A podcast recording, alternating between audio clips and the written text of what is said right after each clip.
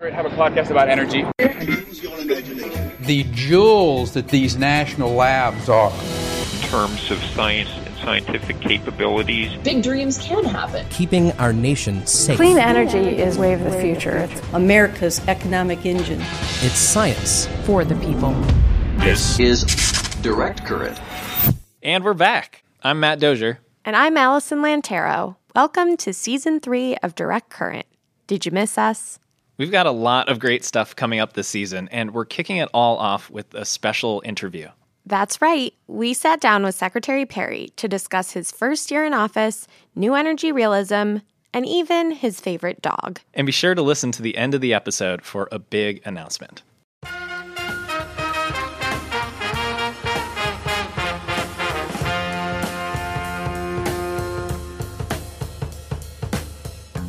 This is the season three premiere of Direct Current, and we are here with a very special guest, Secretary of Energy Rick Perry. Thank you so much for being with us today. You're welcome and howdy.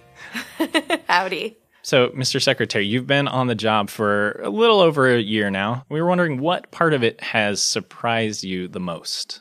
Well, the depth of which this agency affects things going on around the world, I think is the most surprising thing for me. Think about the Department of Energy. Yeah, you think about you know, wind, solar, fossil fuels, uh, hydro, but it's a lot more than that. It's negotiations going on with the North Koreans. It's uh, the Iranian deal. It's uh, geopolitics of energy that are affecting the world. And you get a real grasp of the breadth of the agency, the scope of all of the different things that it affects. You've called being Secretary of Energy the coolest job you've had. What are some of the cool things you've gotten to do as Secretary? Yeah, I remind people the best job I ever had was being the governor of the great state of Texas. But the coolness factor of the Department of Energy comes into generally the national labs, these 17 just absolute jewels that the Department of Energy works with and operates far flung across the uh, United States. And uh, when you see the supercomputing capacity that um, affects everything from our ability to protect information, protect our citizens, protect the health of our citizens. Five of the 10 fastest supercomputers in the world belong to the Department of Energy. So those computers, their ability to manage and to analyze massive amounts of data, are right on the cusp of all of the really great vexing issues that face us as a society.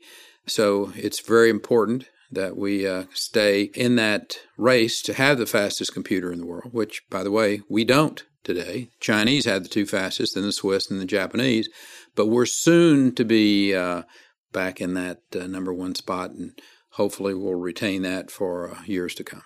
In addition to the cool stuff that you've gotten to do and see uh, as Secretary of Energy, I assume there have been some challenges. I was wondering what some of the biggest or one of the biggest challenges has been uh, during your time here. Yeah, are we through with cool stuff? Golly, man, I just got started on cool stuff. Keep rolling if you yeah. want. no, seriously, you know, the climate, how we deal with that. And one of the interesting things is obviously hydrogen cars and uh, hydrogen fuel.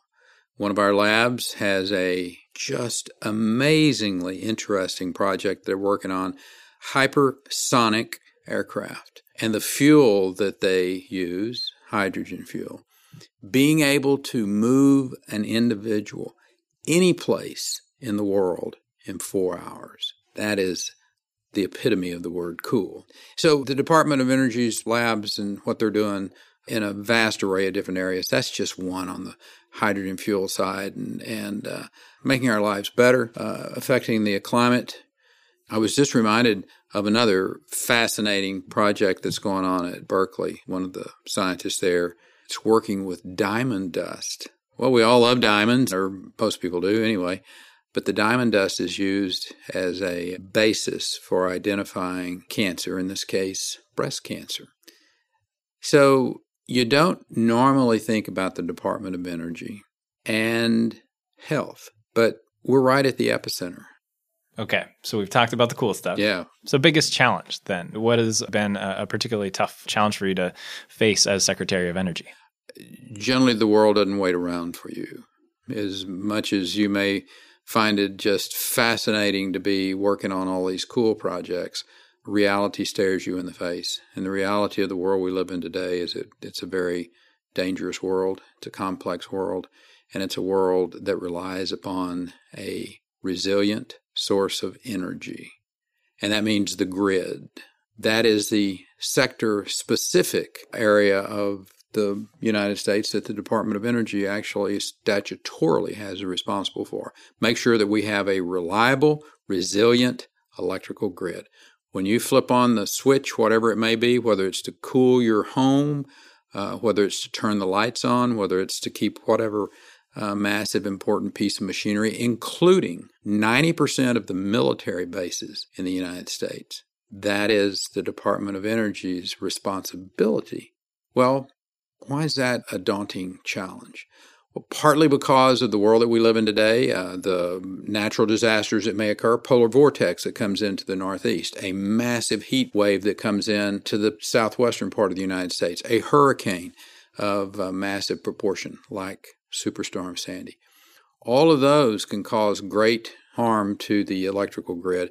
And then the one that kind of keeps you up in the middle of the night, and that's a threat from a cyber attack. It's a national security issue from my perspective to be able to say to the people of the country, to the commander in chief, that we've done everything possible to make sure that not only the light's going to come on, we're going to keep our families safe either by keeping the house warm or keeping the house cool, and very importantly, making sure that our military bases have the power to continue to be the uh, strategic defense for this country. So, uh, jumping off there, here at the department, we've been talking a lot about this idea of new energy realism. What does that mean to you? Well, realism a lot of time is in the eye of the beholder. in this case, um, the new energy realism is that a decade plus ago, the United States was dependent upon a lot of different energy sources that came from other places in the United States. And because of innovation, not regulation, uh, the private sector in particular, but with the help of places like the Department of Energy, uh, America is now the number one oil and gas producing country in the world. We're delivering energy, I think, to 28 different countries now on five different continents. I mean, think about that. You know, 15 years ago, we were dependent upon energy supplies from outside the United States to drive our automobiles, to keep our factories going. We had a massive trade deficit with countries that were supplying energy to the United States. So all of that now has been turned on its head. The geopolitics of that's not lost on anyone. The economics of that's not lost on anyone. People who live in those areas where you have these natural resources, the quality of life that they have, the jobs that have been created. This new energy realism I think is one of the most dynamic things, most interesting things that is occurring uh, in our country at this particular point in time. I also wanted to talk about this idea of energy dominance has been another theme that we've heard. Can we have both at once, new energy realism and the energy dominance? The term energy dominance is an interesting one. I like to use, you know, America first, and a lot of times that scares people when they hear that, particularly if they're not Americans. uh, but what the president means by that is that he wants America's interests to be first when it comes to the decision making process. He wants us to go to the table to get the best deal that we can for the United States.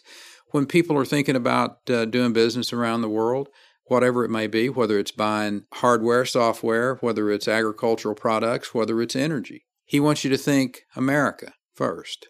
This isn't America alone. This is America in a very competitive sense. And so, this idea that America now is a net producer of more oil, more gas than any other country in the world, yeah, we're dominating in that area right now. But we're also deliverers of freedom. We're not just exporting our energy resources, we're exporting freedom. And I think that's a really important thing to share with our friends around the globe is that 15 years ago, a country in Europe might be dependent upon the Russians as their sole source of energy. That's not true today because they have options. One of those options being the United States, delivering LNG into the European area, the message clear that competition is a good thing. Having options is a good thing. The United States, there aren't any strings that come attached with that energy. So, uh, you came to this job with a wide range of experiences in the energy field, not just oil and gas, but a long history with wind power as well. How have your experiences helped you as you set the priorities for the department? Life's experiences somewhat guide you, uh, or it should.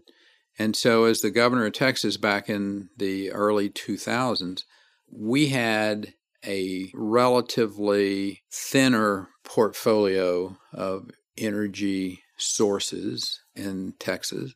Uh, we were relying upon a couple gas and coal. You would basically say we had zero wind energy. And then natural gas went to four or five times what it is today. And at that particular moment, we had one of those uh, epiphanies, if you will, that uh, we needed to have a diverse portfolio that wind energy was one of the things that we could produce. There were some things that government needed to do, help build the lines from out in West Texas where the wind occurs back to where the populations are, and we did. Today, Texas produces more wind than any other state in the nation. As a matter of fact, we produce more wind than all but five countries. So the diversity of, of the Texas portfolio now is is very broad. And I truly believe that you need a very broad portfolio. You need hydro, you need nuclear, you need coal, you need gas, you need these renewables that we haven't mentioned that are out adding to the grid as well. The growth potential in this country shouldn't be limited because we have limited our forms of, of energy. And all of those we're using are helping on the climate side of things as well. I think since 2007, we're 14% less carbon dioxide emissions in this country. Clean coal is making great strides in this country. Carbon capture. I mean, we're doing some really fascinating things. Fact is, we're going to be using fossil fuels way into the foreseeable future. Matter of fact, by 2040, the world still will be 77% powered by fossil fuels. Our goal is to find the clean ways to use them, the cleanest form of, of, of those fuels because I think it's a moral responsibility of those of us who are from countries of plenty to make sure that those who live in areas of the world that don't have any power at all have access to it. Clean, affordable, accessible. We're about to enter the 2018 hurricane season. Obviously, the 2017 hurricane season was very damaging, very destructive. Can you talk a little bit more? You touched on this earlier, but can you expand on the department's work to protect our electrical grid from natural disasters and that sort of thing? Yeah. We are very involved, obviously, with the uh, reconstruction in Puerto Rico. We learn something new every disaster. That's one of the things as a governor. Uh, we had a number of hurricanes, a number of other natural disasters that occurred in the state of Texas while I was the governor. We learned something new in every one of them. But one of the great lessons I learned is how resourceful the people of this country are, particularly those in the electrical utility side of things, the uh, the sacrificial uh, nature of men and women who come in after a storm to uh, to help those who have lost everything. The resiliency of our grid, again, not just from the potential of a cyber attack, but from a natural disaster, and how we rebuild those using newest, best technologies is one of the real challenges that we have. But uh, again, our expertise at national labs and our life's experiences what paint the, I think, a bright future for the country who knows what the 2018 hurricane season has for us? You know, we'll pray for the best and uh, prepare for the worst, but we'll be ready. So, uh, what is something that most people don't know about you? Man. Oh, yeah, I know what it is. That I played drums with ZZ Top. You did? Yeah, that was what uh, most people don't know. Really? Yeah, it was pretty interesting. What, when was that? Well, ZZ Top opened up the Compaq Center in like the early 80s, I'm going to say. And they called them and asked them to come close it back down as it had been sold. And I knew their manager, and he asked me if I wanted to come play with them as they played the last song in the facility. So I told him, yeah, that would be a fun thing. So anyway, Billy Gibbons, Dusty, and Frank and got up on the stage and they pushed out an extra riser, and I accompanied them on Sharp Dressed Man. And we tore it up. I was going to ask how it went, but it sounds Yeah, like it did went very well. You know, it's kind of like somebody asked me if you've done it again. I went, nope. On a deal like that, in front of seventeen thousand raging people that are wondering what the governor of Texas is doing up on the stage, um, and we did it. I won't say flawlessly, but we did a very good job of it. We got a big standing O at the end of it, and bowed and ran off the stage, and vowed not to ever do that again. So, do you play drums? That's a term of art. We'll leave it at that. Yeah, Yeah. I did that day. So, uh, one thing you and your predecessor, Ernest Moniz, have in common is great hair. What's your secret? Ernie did have some good hair. Um, it's uh, science. Oh, yeah. So, can we expect you to grow it out to rival his look? No, I just um, I, I would not look good.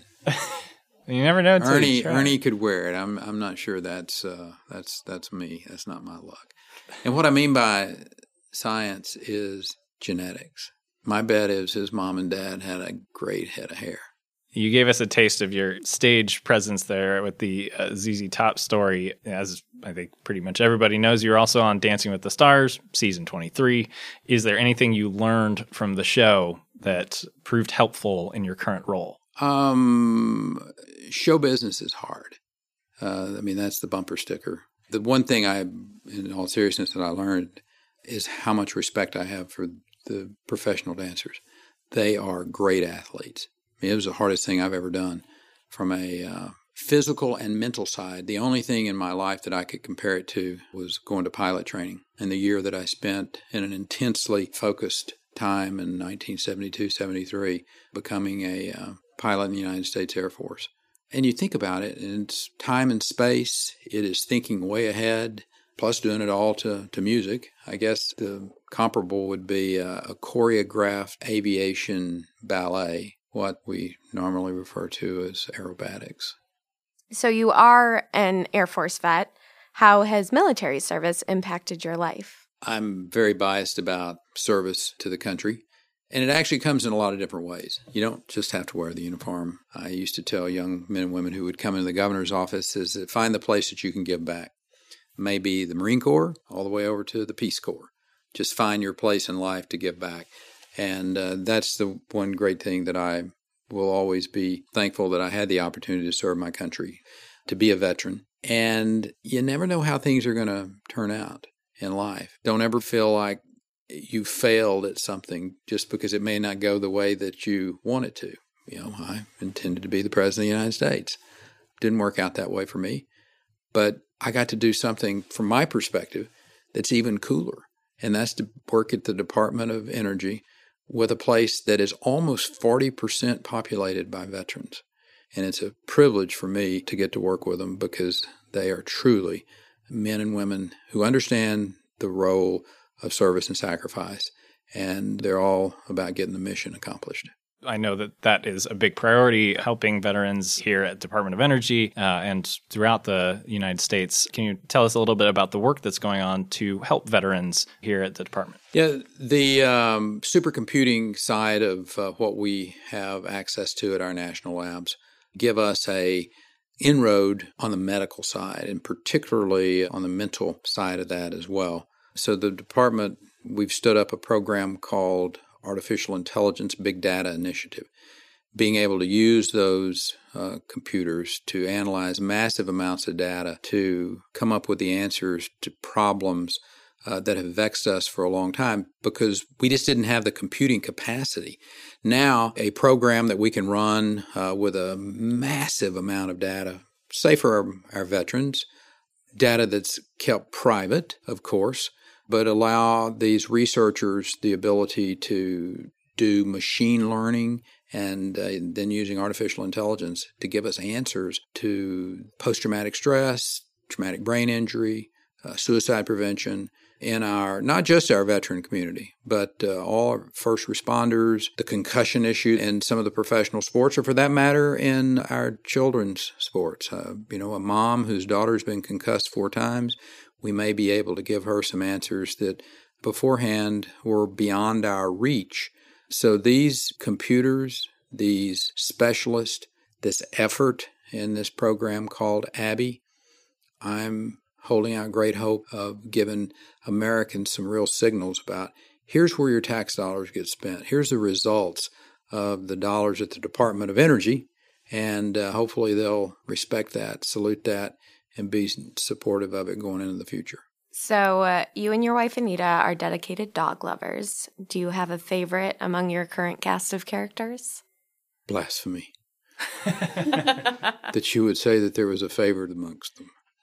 Well, whichever one's happiest to see me when I come home wins. And so on any given day, it can be any of them, except for Lucy, and she's 16. So she's a little more restrained in her jumping and barking, but still does it.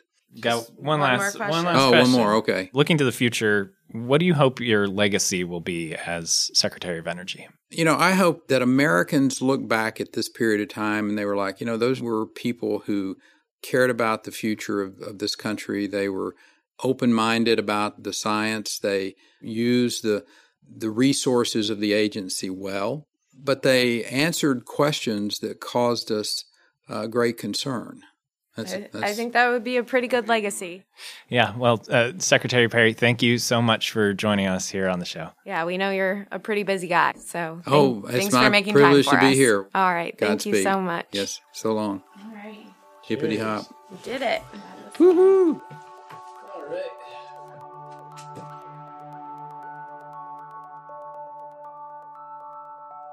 Many thanks to Secretary Perry and his staff for fitting us into his busy schedule.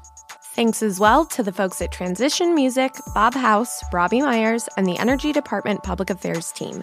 Direct Current is produced by Matt Dozier and me, Allison Lantero. Art and design by Court Creer, with support from Paul Lester, Ernie Ambrose, Gigi Frias, and Atiq Warraich.